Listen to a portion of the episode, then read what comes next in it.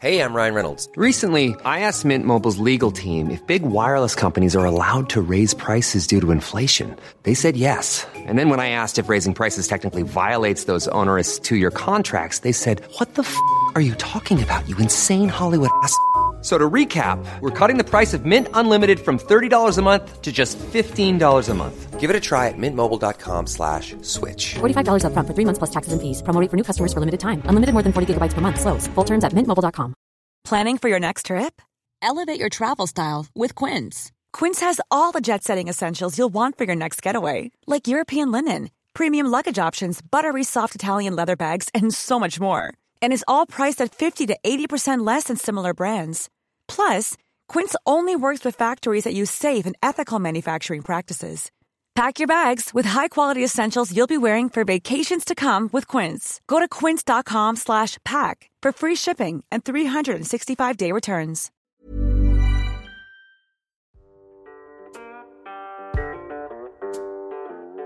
Du kommer nu att få lyssna på podden om ont. En podcast om självhjälp mot smärta och stress med mig, Björn Rodin och med mina kollegor från Kaladius Rehab.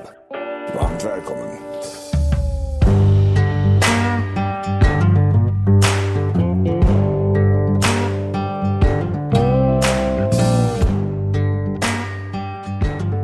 Välkommen tillbaks podden om ont. Björn Rodin. Deras marmedel. Producent Måns. Nu kom han. Du håller på att säga lite efter mig hela tiden här.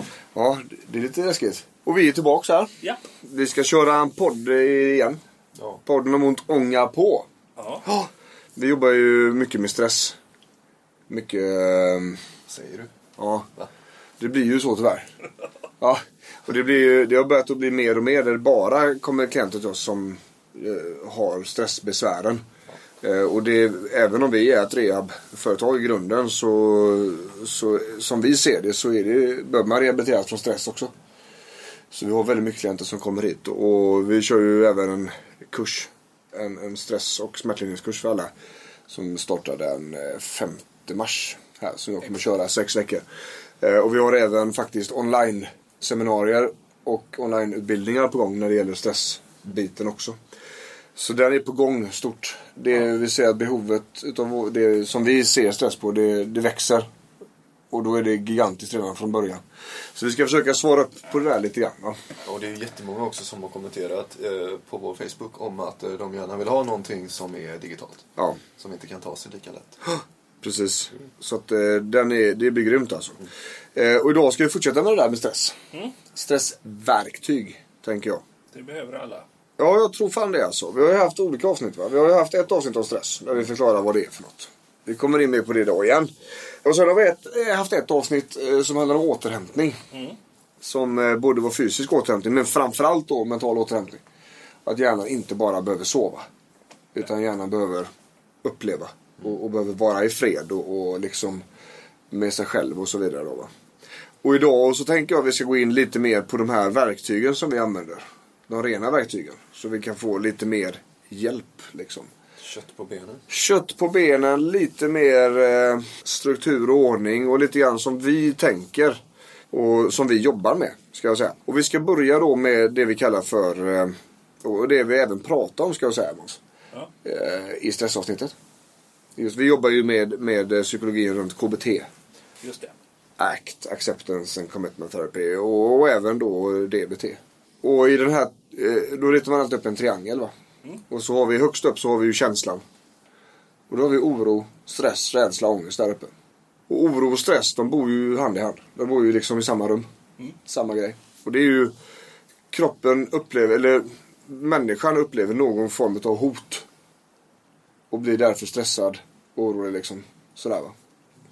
Eh, Och stress är ju ett beredskapssystem i kroppen. Det har vi pratat om innan i den här podden också. Att ju högre beredskap ju mer redo är du för att ha ont. Eller larm, att larmet ska gå. Och larmet är det sympatiska nervsystemet. Och beredskap för allt. Ja. Inte bara smärtor. Nej, precis. Vilket innebär att ju högre stress, ju mer redo är du för att ha ont.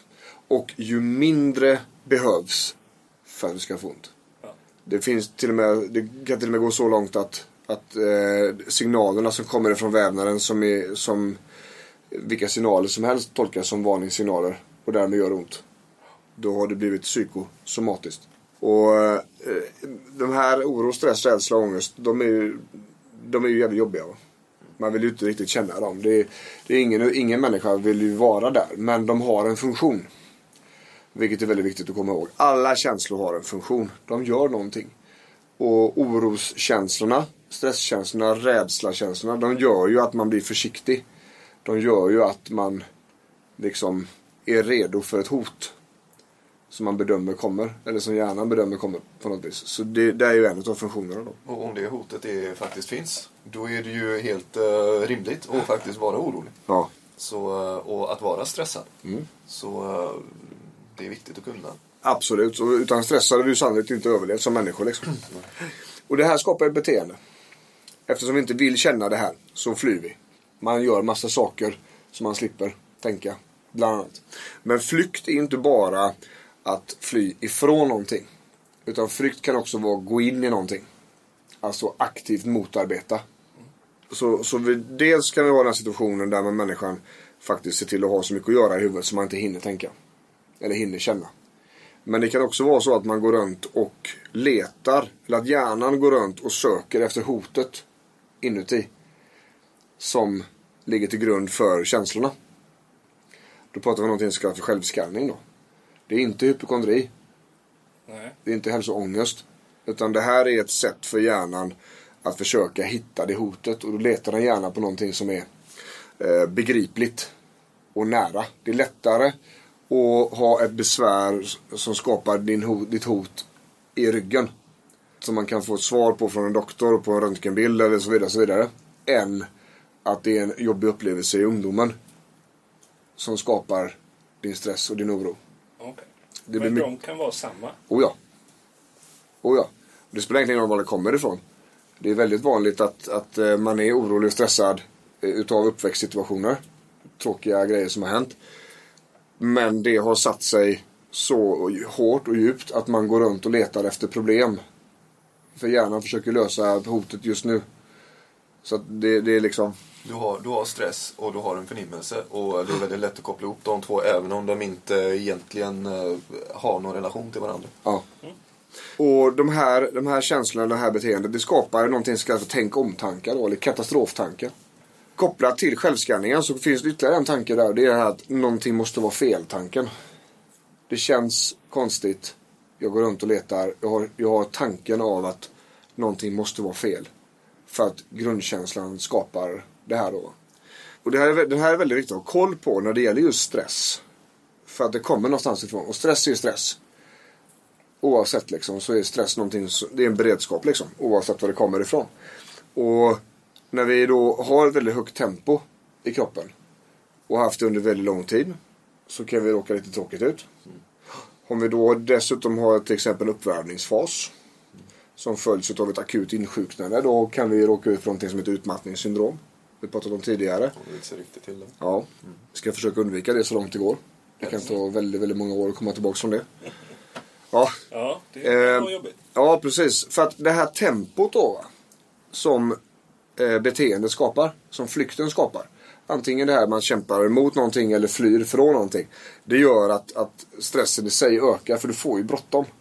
Och jag har jättemånga kunder som, som, kan, alltså, som kan relatera till den här känslan. Jag har skitmycket att göra, men jag vet inte vad jag har gjort. På en hel arbetsdag. Man har haft så jävla mycket att göra. Men när någon frågar vad har du gjort idag? så kan man inte svara på det. Och när man börjar tänka efter och försöka dissekera dagen så är det inte säkert man har gjort så mycket. Men hjärnan har haft fullt upp. Och det är också det man får ha respekt för. Bara för att det just nu inte är mycket att göra precis just här. Så kommer hjärnan att fortsätta vara stressad. Och själen kommer fortsätta köra det här tempot. Vilket innebär att, att det kommer inte bara gå att vila bort. Eller Nej. så va? Och, och, och vila är ju inte heller det här att, fakt- att ligga och titta på, på TV. Nej. Eh, Eller att göra någonting annat för den delen. För att som sagt, är man fortfarande uppvarvad, även om man så att säga inte ligger, inte gör någonting. Mm. Då, då vilar ändå inte hjärnan. Nej, det vet jag att eh, lyssnarna inte ser när du gör situationstecken Det var, där, det, det var därför jag sa så att säga med uttryck. Klassisk eh, sån radiofälla. Ja, Man, äh. Men jag har ju suttit och gjort ansiktsuttryck och Ja, grejer. jajamän. Ja, det, det ser de inte. Nej. Nej. Nej. Och det, det är ju så här då, alltså stressen är ju där. Eh, och när vi har ett väldigt högt tempo då, då kan det bli så att vi trycker oss över gränserna. Vi pushar. Tills vi kraschar. Och då är vi inne i en push and crash cycle. Som det kallas. Finns ingenting som, som, alltså finns ingen som kan säga hur många sådana varv man har i sig. Man pushar, man kraschar, man blir intvingad i en forcerad återhämtning. Och sen börjar man om. För ingenting har hänt under vilan. Det var som vi sa på senaste workshopen som vi hade om eh, stress och utmattning. Att det, det händer ingenting bara för att man vilar. Det, det, situationen har ju antagligen inte förändrat sig. Och så många som blir utmattade efter semestern. D där är väl det tydligaste exemplet. Man har varit på semester fyra veckor, känns asgött. Har ångest de sista dagarna inför jobbet och sen kommer man tillbaks och så är jobbet precis lika grisigt som när man lämnade en månad tidigare. Fast kanske mer att göra. Man har ett lägre tempo så man måste prestera ännu högre från dag ett. Och det är väldigt många som kraschar efter semestrarna. Ska jag säga. Det är också väldigt många som blir dåliga under semestern. Att man jobbar inför att man ska sluta jobba. Eh, Allting ska hinnas ikapp, bla bla bla bla bla. Och sen så när man väl går därifrån.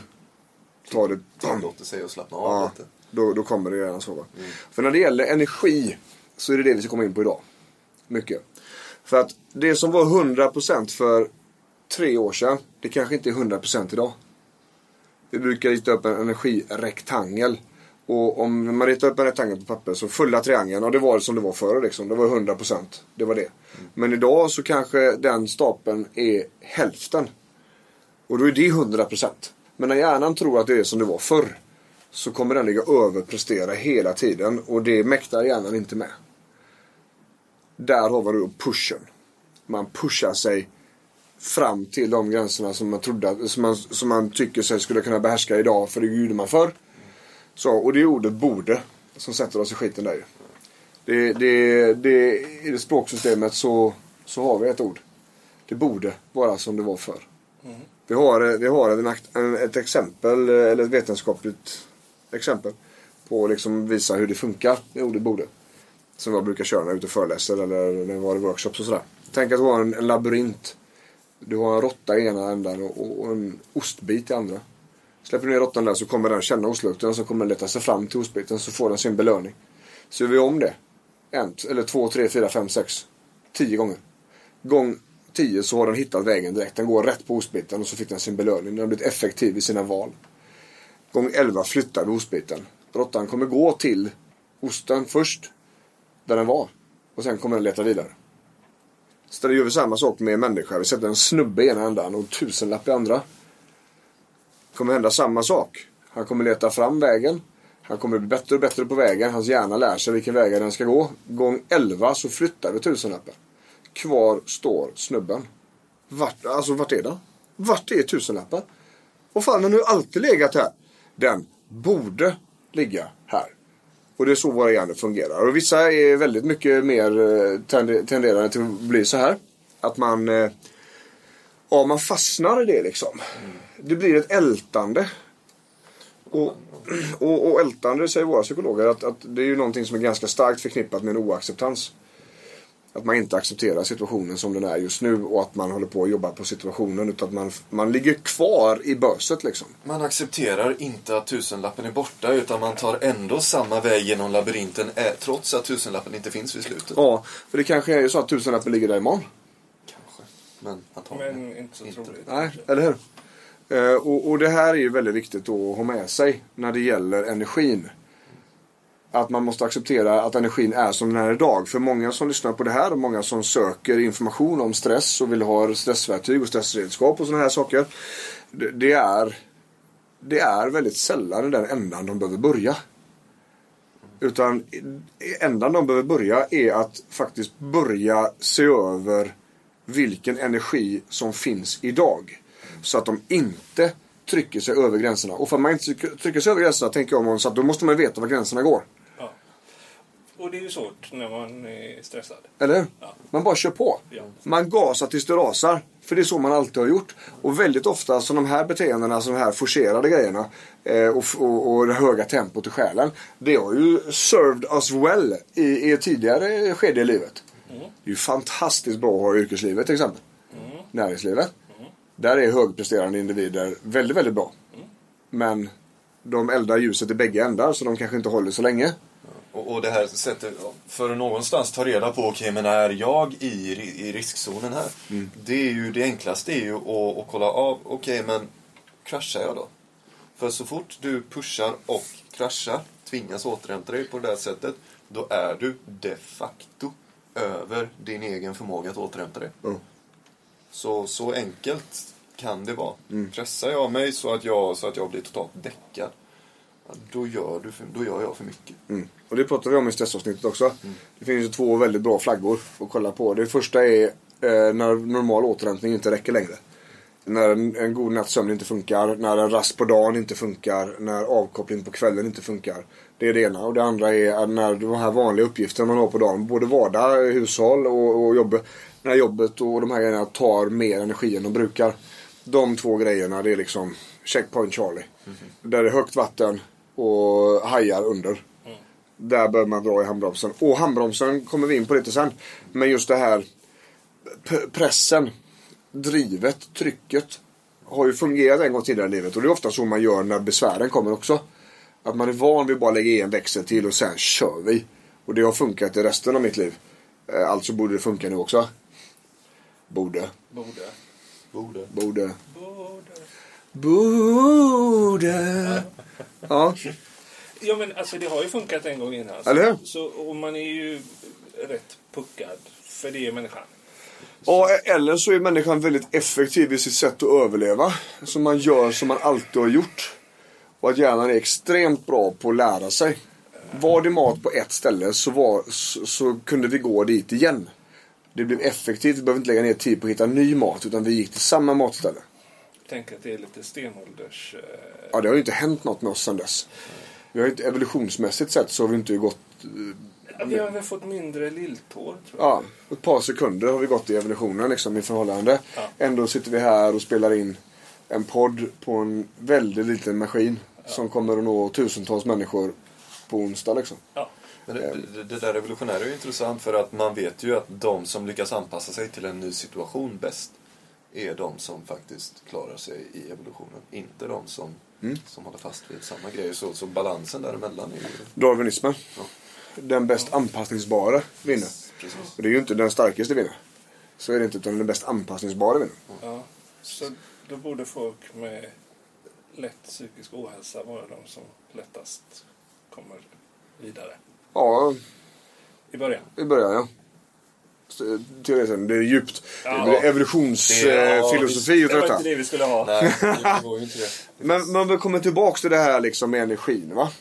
Energistapeln är som den är idag, inte som den var då. Nej. En del i det här är att eh, uttrycket medveten närvaro då, som vi ska komma in på idag. Mindfulness. Det ordet är så jävla infekterat av flum att jag blir förbannad. Det är liksom eh, ockuperat. Utav eh, grejer som, som vi eh, är, inte riktigt inne på. Den här ovetenskapliga... Och den här rösten som Nä- pratar lugnt och Ja, det, nä, det blir nästan religion utav det och det tycker inte jag har någon plats i, i eh, de här sammanhangen. Det funkar för vissa. Absolut. Men, Men, ja. men, men vi måste jobba vetenskapligt eftersom vi ger råden liksom. Så vi kommer in på medveten närvaro. Eh, förmågan att, att koncentrera koncentrationen här och nu och vara här och nu, inte där och då. Den kommer vi in på. Men vi går tillbaks till energin. Vi, tar, vi sa att vi får inte trycka oss över gränserna för då kraschar vi och det, det där är vägen till utmattning liksom. Och eh, då tänker jag så här, för att kunna ta reda på hur energin ser ut. Så skulle vi vilja flagga för, för en grej som vi använder. Och som vi har börjat att använda väldigt mycket mer sista kvartalet. Skulle jag säga. För att behovet har blivit större. Bland våra klienter och de som kommer in nytt och sådär. Och det är dagböcker. Vi gör fyra stycken dagböcker i princip vid samma tillfälle. Och det är för att få en övergripande blick av hur energin ser ut. Så att energidagbok är ju då hur mycket energi upplever jag att jag har. Då kan man skriva då mellan 0 och 10. Jag vaknar och så har jag typ en 8. Och sen så går den energin upp kanske lite till efter frukost. Och sen så går den ner lite grann innan lunch och så vidare. Den kommer att fluktuera över dagen. Men det kan också vara så att man vaknar med väldigt låg energi. Och ser svart på vitt att det här är tufft. Om man vaknar med en femma utav tio möjliga. Då har jag inte så mycket marginaler om någonting skulle skita sig idag. Så det här blir ett sätt att visualisera det för våra klienter. Och, och dels för oss att se hur det ser ut i livet egentligen. Men också för klienterna att se, shit, jag har ju aldrig över en femma. Det här är ju inte så bra. Nej, precis. Vi kollar också av eh, stressen. En stressdagbok. Hur stressad är jag? Noll är helt ostress, 10 är top notch. Då är det full sula liksom. Då kan man också se hur fungerar energin i förhållande till stressen. När stressen går upp, går energin ner då? Så vi, bör, vi kan se olika relationer där. Vi pratar också om eh, sömndagbok såklart. Sömnen är jätteviktig. Funkar inte sömnen så går det ganska fort innan det blir dåligt. Så vi behöver veta hur många timmar sov man, hur många uppvaknanden var det under natten och så vidare. Var du uppe och kissade tio gånger? Eller sov du som en medvetslös, som jag gjorde i natt? Eh, Ifrån det jag lägger mig klockan 10 till det jag vaknar klockan 7. Vi vill också veta om eh, smärtan. Hur ont har du? Eh, och hjälpa individen att se då relationer emellan smärta, hög smärta, låg energi, hög stress, hög smärta. Vi har också en till här som, jag- som jag faktiskt glömde när vi började det här. Det är ju matdagboken. Energin vi får i oss i våra kroppar är primärt från mat. Det behöver vi också se. Äter vi ingen frukost, men mystiskt nog så får vi väldigt mycket ondare och blir väldigt stressade runt lunch. Ja men kolla här nu Britt-Marie, nu har du inte ätit frukost så att du har Sista målet du har innan är klockan sju igår kväll. Nu är klockan elva dagen efter. Det tror fan att du är seg. Det har ju ingenting med din skada att göra per definition utan det har ju att göra med att du är helt tom på energi. Och dessutom sov du kass, så vad tror du själv? Och, och, och då, då börjar det gå upp för människor. Fan, det här är ett problem liksom. Här har vi någonting att jobba med. Men hade vi inte gjort de här dagböckerna, hade vi inte gjort den här genomlysningen utav liven så hade vi aldrig fått reda på det på det, det, det djupet och det sättet.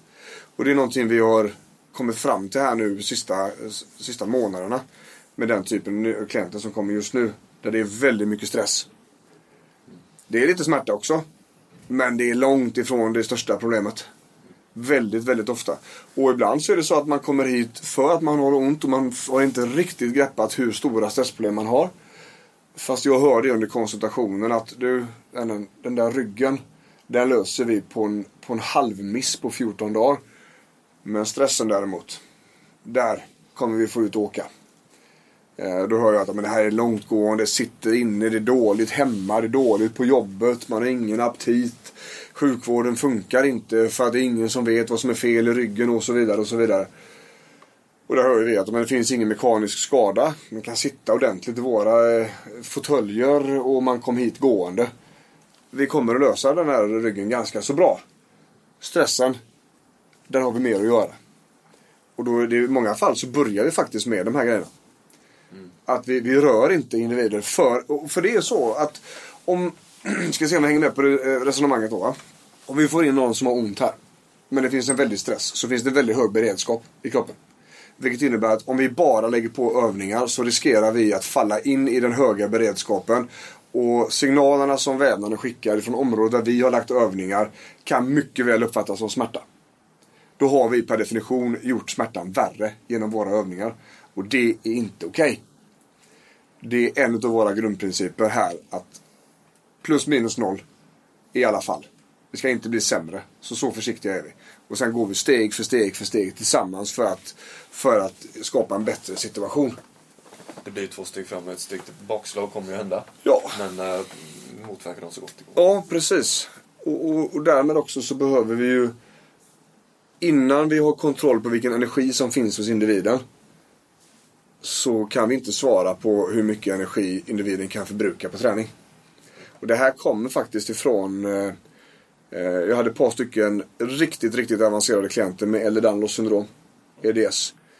Katastrofal överrörlighet. Alltså det är nästan som att kroppen vill ramla isär mm, när de är still. Det är lite grann som jag uppfattar det att vara instämd i ett, ett fysiskt fängelse. Liksom.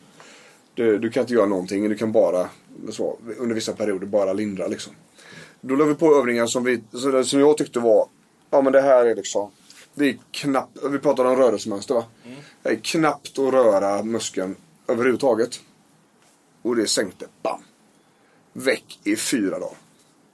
Och då började vi fundera, vad fan beror det på? Är det en sån enorm trötthet? För det finns nämligen, alltså när man är så trött att det blir sjukdomströtthet utav det. Kallas ju för fatig. Eh, och den, den jäveln kan du inte varken sova dig fri ifrån eller, eller, eller eh, liksom äta dig fri ifrån. Utan den, den kommer och den skövlar liksom. Då måste man in på de här grejerna och jobba med, med KBT och psykologer och sådana här saker ofta. Det hjälper inte att bara vara stilla. Men då började vi göra en genomlysning på den här klienten och då hade jag faktiskt, eh, jag hade inte gjort en matdagbok, jag hade inte gjort en energidagbok, vi hade gjort en sömn. Vi hade koll på smärtan. Men vi hade inte koll på vad individen åt, hur mycket ork det fanns och så vidare. Och då visade det sig att ah, det här är inte så bra. Här finns det jättemycket mer att göra. Och då insåg vi att, oh, men det här, fan jag vet om inte det här är på fler liksom. Ja, vi började ju snacka och, och alla hade ju sett eh, samma tendenser Ja. vid sina tyngsta, eh, tyngsta klienter. Precis. Så att, och det är så hos oss på Kaladius att ofta så dyker vi på väldigt avancerade relationer eh, i kropparna och i, i huvudet och sådana här saker. Får ordning på det och tar den nya kunskapen och bakar till den så att den fungerar för alla. Och det är så vi utvecklar oss liksom. Det är så vi, våran evolution ser ut hos, hos Kaladius. Om vi jämför med hur vi var 2013 så går det inte, det är inte samma, det är inte närheten det idag. det är det är en helt annan värld Ja. idag. Och det funkar så. Och, och det måste funka så för att eh, vi ska vara Men vi lär ju oss nytt hela tiden Ja, också. och vi ska vara i frontlinjen för, för klienternas skull. Det är ju vårt uppdrag att se till att bli så effektiva i vår rehab som möjligt. Och då kan inte vi fastna i skolböcker från 1986. Eh, utan då måste vi använda det vi har lärt oss och bygga om det liksom. Därav energidagböckerna, stressdagböckerna, sömn, smärta och kost. För då kommer ni, och det kan ni som lyssnar göra också. Skriv ner, dokumentera era liv, se, försök att hitta relationer. Försök att hitta mönster. Blir ni, går ni ner vid samma tid varje dag, då är ju det ett mönster. Det mönstret kan vi göra saker med. Vi kan försöka på olika sätt att ni inte går ner klockan ett utan att ni håller till klockan tre. Och då kommer jobbet bli lättare. Och då finns det mer energi kvar till efterjobbet. Okej, vad kan det bero på? Jag äter aldrig frukost. Nej, okej, jag är helt med på att du inte är en frukostmänniska, men jag skiter faktiskt i det. Helt och hållet. För att om man inte äter frukost så är du mer sårbar. Och har du problem med stress, smärta, energi, trötthet och liknande. Då är det fan bara vackert att få i sig någonting. Men det handlar ju inte om hotellfrukost utan det kanske är en macka och ett glas juice. Eller En smoothie. en smoothie, eh, något liknande. Bara det blir någonting som ger energi. För det kommer att skapa en bättre förutsättning. Och orka längre. Och kunna ta andra beslut och så vidare. Och det blir mindre sårbarhet. Både för smärta och för stress. Va? Så där, där är det. Så, ett, så det är ett av de här grejerna som vi ska få med oss i det här avsnittet. Eller en av grejerna. Är ju att börja för fan dokumentera. Skriv ner, anteckna, ta reda på vad är det, hur funkar det egentligen? För om jag frågar er som lyssnar, och hur ser det ut i ditt liv? Ja, det är väl ganska bra. Nej, det är det ju inte. Det, det är ju inte ganska bra, utan det, ni har ju egentligen ingen aning om hur det ser ut. För man sitter i den här jävla stormen och jag är likadan, ska jag säga. Jag har inte heller någon aning. Jag hade säkert behövt göra både en energidagbok och stressdagbok och så vidare.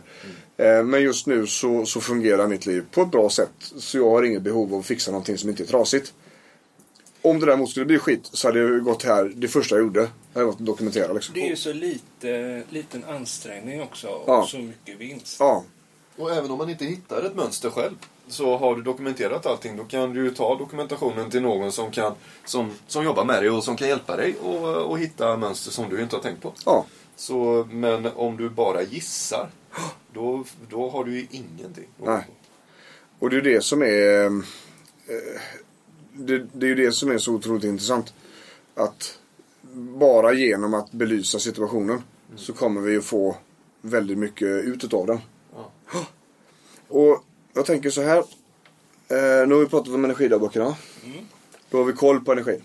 Eh, och vi pratar om den här triangeln, KBT-triangeln och oro, stress, rädsla, ångest. Det behöver finnas en balans där. Om jag drar ett streck igenom den här triangeln så har vi varandet på ena sidan. På vänstersidan. Och vi har görandet på högersidan. Och det är faktum att när vi kör på för hårt, kanske för att vi har för lite energi och är så pass stressade att vi har sånt tempo att vi gör mer än vi är. Då kommer vi tippa över och då kommer allting i känslorna. Då kommer vi bara agera på det vi känner. Då kommer förnuftet få mindre plats. Och då blir tankarna äkta. De här tänk om-tankarna och katastroftankarna, någonting måste vara fel-tankarna. De kommer hjärnan att tolka som sanningar. Men tanken är ju inte värd mer än en dröm när den kommer, eller hur? Nej. Köttet, köttet som genererar alla de här grejerna i huvudet. Eh, alla de här sjuka grejerna som man tänker på när man blundar. Det är ju bara tankar, det har inte hänt något. Det är inte värt mer än en dröm. Nej. Men om hjärnan har sånt högt tempo, att man är så mycket i känslan, att de här tankarna blir sanningar. Så kommer du gå runt och leva i en katastrof, för den håller på att hända. Ju högre tempo, desto mindre analys. Ja, precis. Väldigt, väldigt enkelt.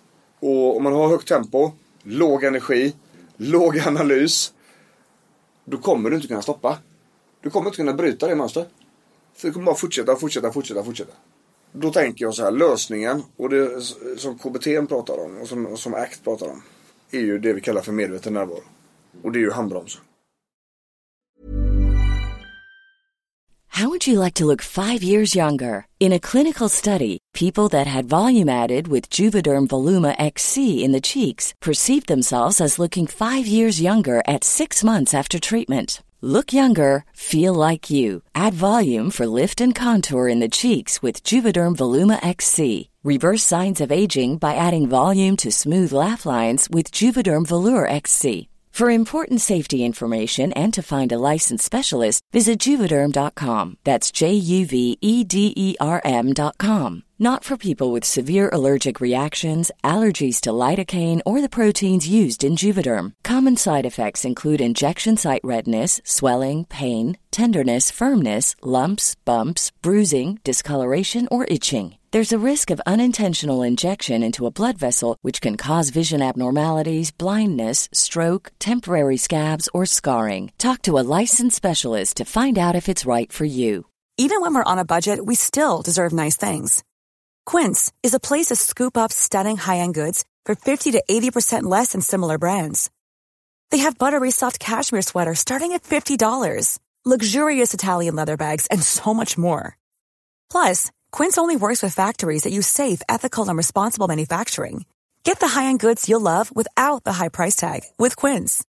Go to quince.com slash style for free shipping and 365-day returns. A lot can happen in three years, like a chatbot may be your new best friend. But what won't change? Needing health insurance. United Healthcare Tri Term Medical Plans, underwritten by Golden Rule Insurance Company, offer flexible, budget friendly coverage that lasts nearly three years in some states. Learn more at uh1.com.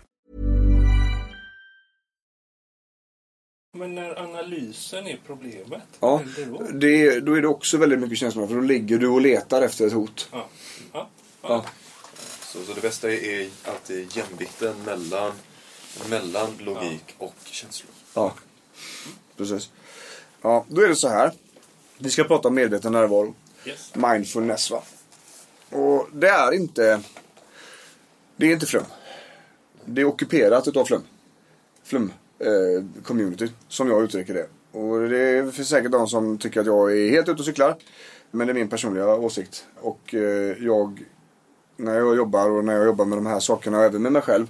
Så måste jag ha det vetenskapligt och begripligt annars så lägger min hjärna ner. Så jag kan inte ha involverat tro, religion och sådana här saker. Inte i de här syftena i alla fall. Och det första man behöver veta med medveten närvaro det är att det inte är ett verktyg. Det är ingenting som vi ska plocka in för att fly situationen. Utan det är en färdighet. Och vi vet det att eh, när man började göra någonting, träna eller lära sig någonting. Så kunde man inte det från början. Och det är så vi måste tänka här också nu. Vi har ingen medveten, om vi inte har en medveten närvaro redan nu så behöver vi lära oss den. Hjärnan kommer inte att, kunna bara göra det här själv.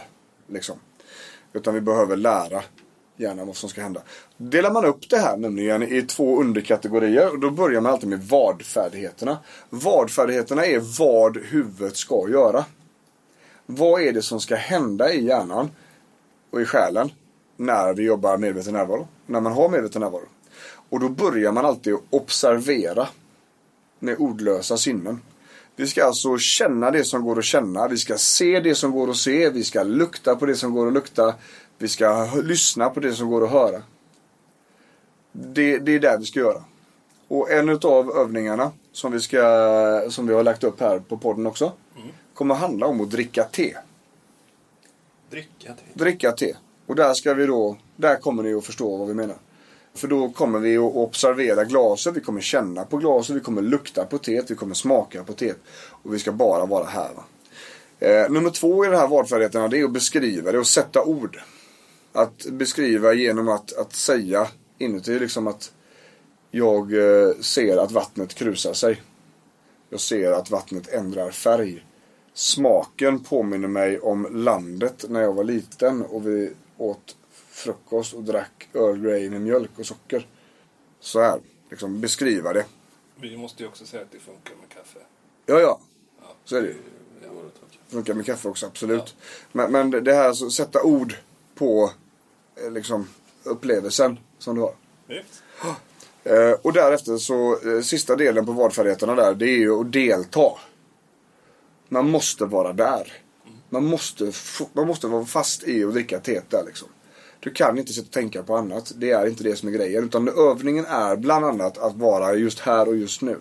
Så inga telefoner, ingen musik, ingenting sånt. Utan det är bara du och tekoppen liksom. Vara där och delta. Är det sista. Och man börjar alltid med vadfärdigheterna. Det går nämligen inte att göra hurfärdigheterna innan hjärnan vet vad den ska göra. Ganska enkelt. Och då är det, den första punkten där är extremt svår. Det är att beskriva icke-värderande. För att ju mer man är i känslan, ju mer värderande och ju mer dömande är man. Vilket innebär att vi måste lära oss att beskriva någonting, typ ingenjörsbeskrivningen.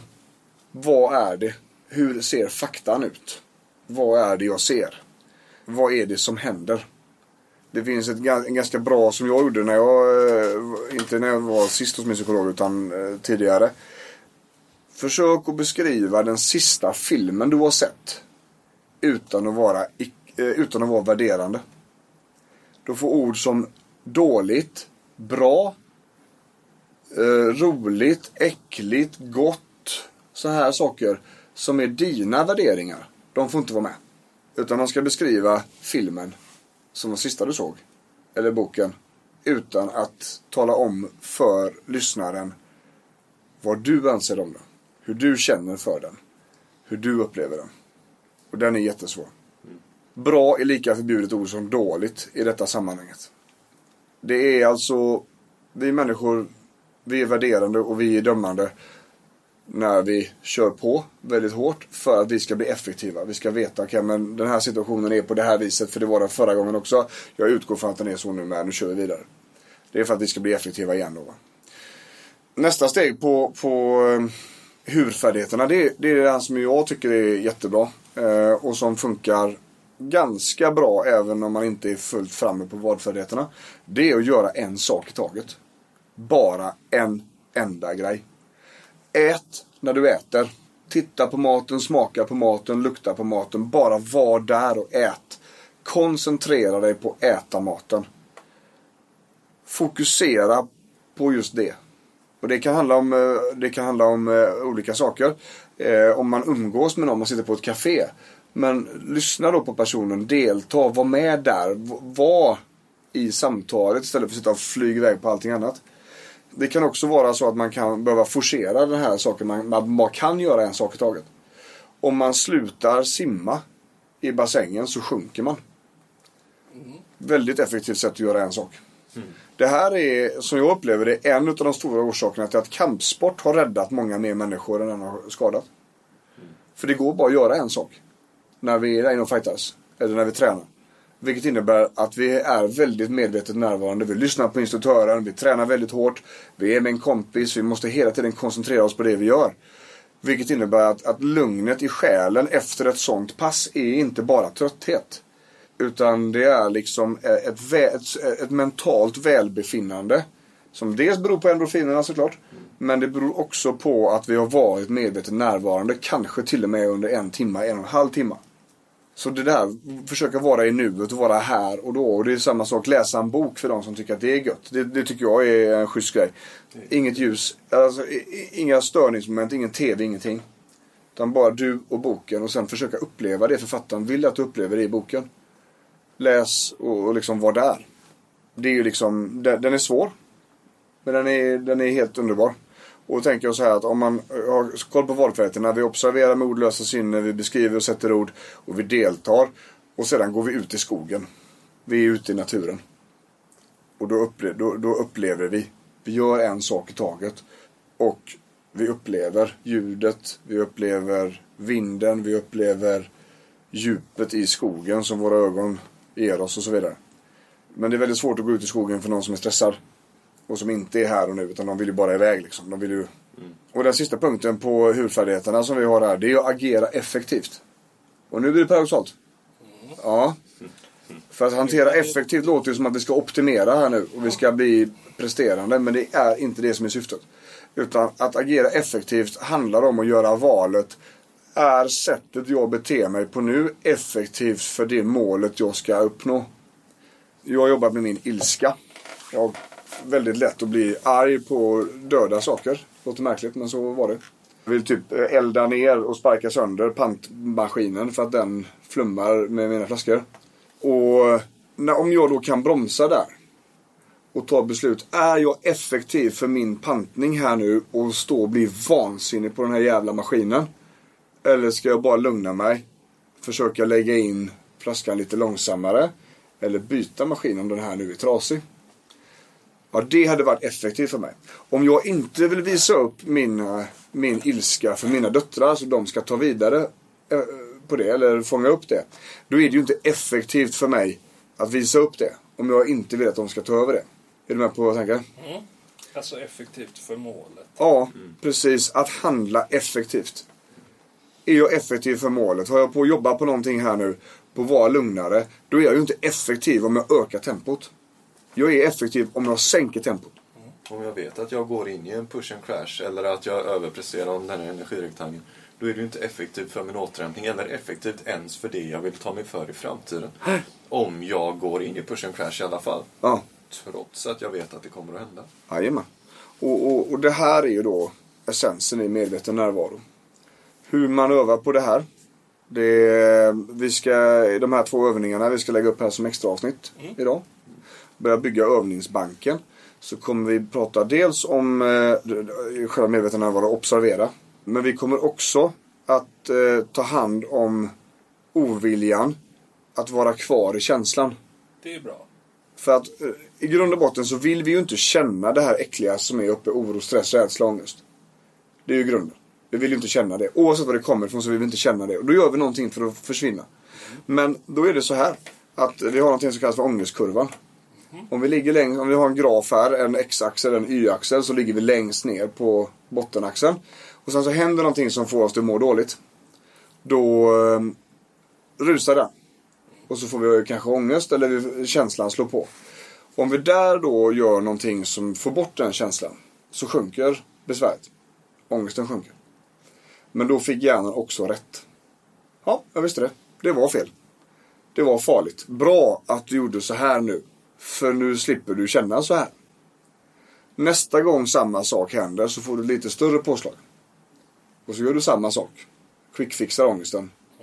Och så försvann den. Sen så händer samma situation igen. Så bygger du upp alltså. Ju mer, ju mer sådana quickfixar du har ju jobbigare blir det.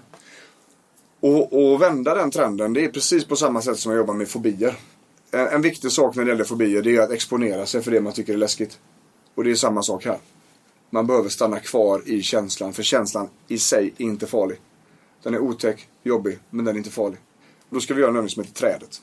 Och det syftar till att vi ska vara kvar i känslan.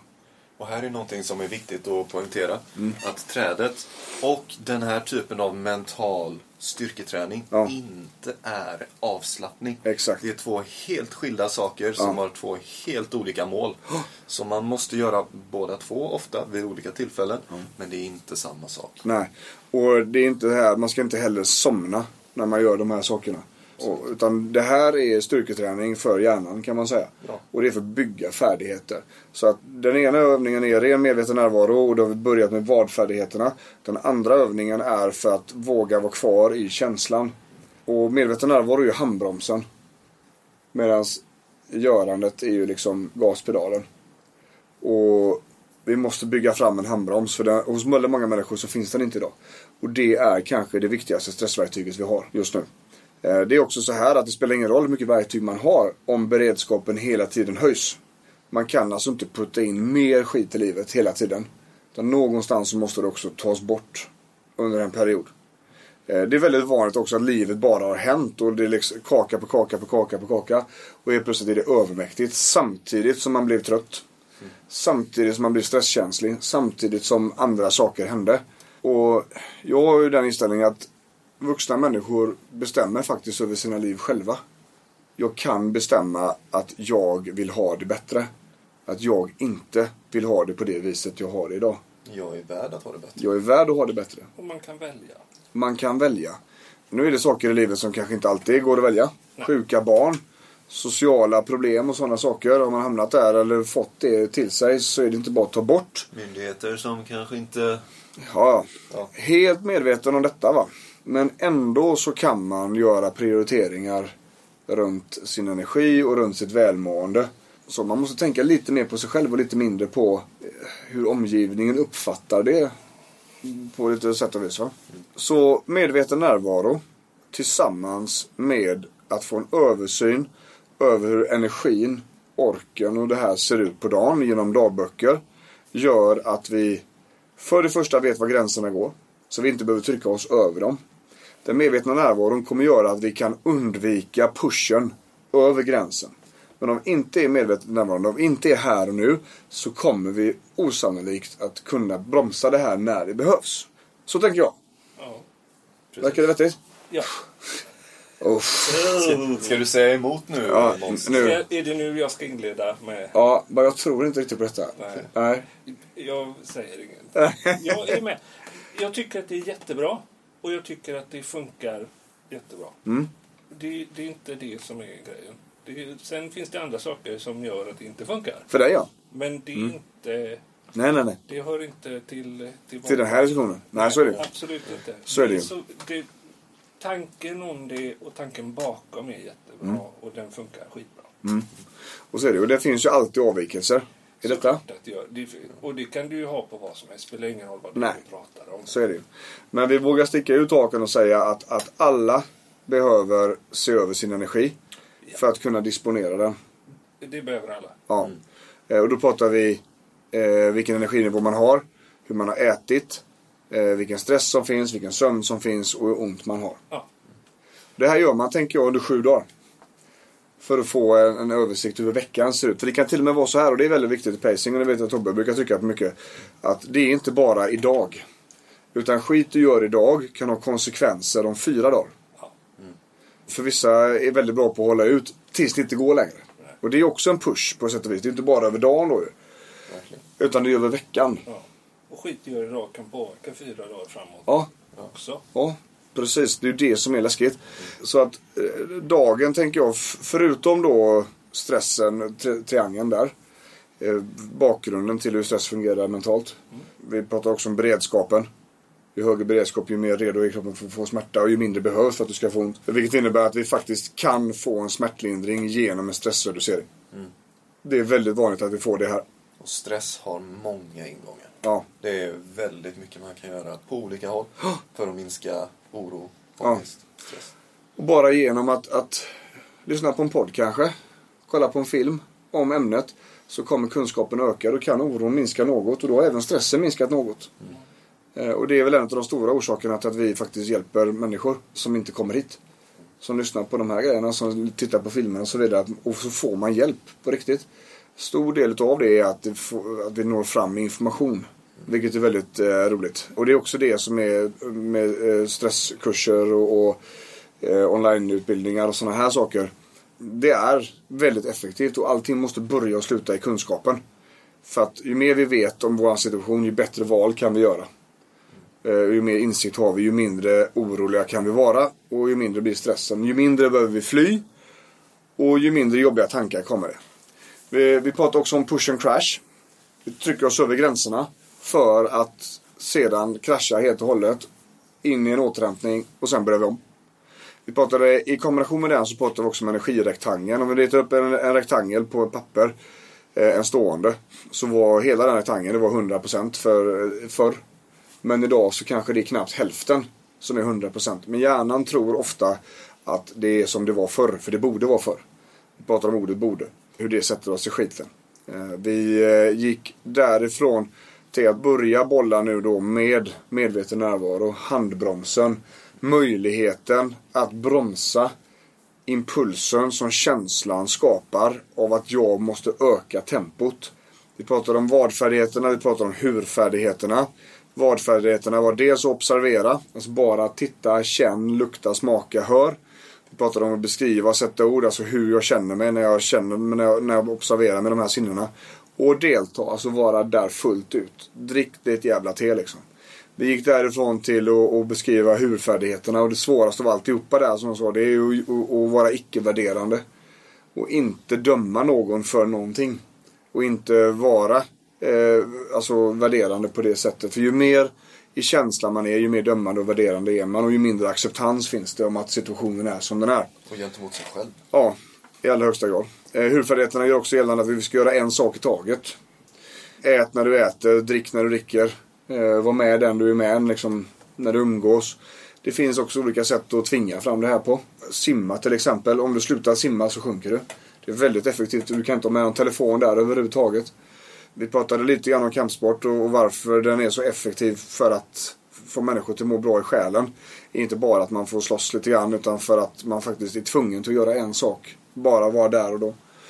Vi pratade i slutet där också om att agera effektivt.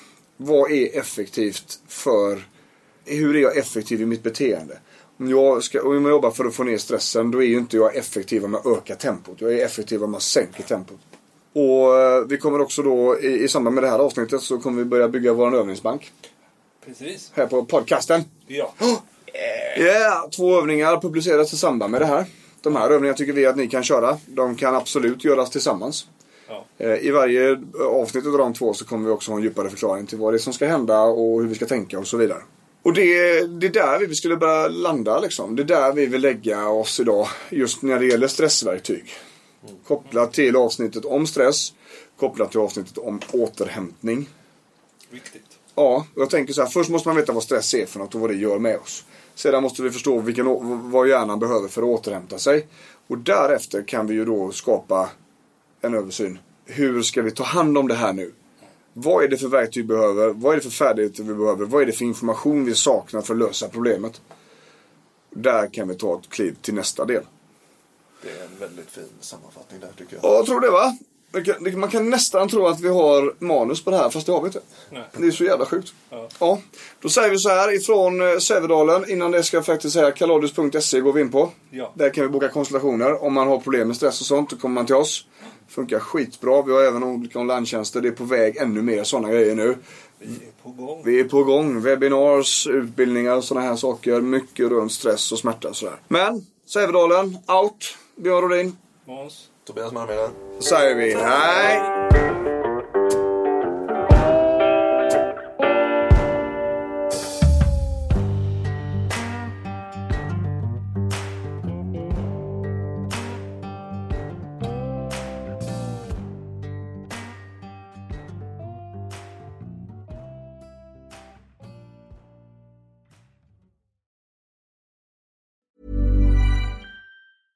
Cool fact a crocodile can't stick out its tongue. Also, you can get health insurance for a month or just under a year in some states. United Healthcare short term insurance plans, underwritten by Golden Rule Insurance Company, offer flexible, budget friendly coverage for you. Learn more at uh1.com.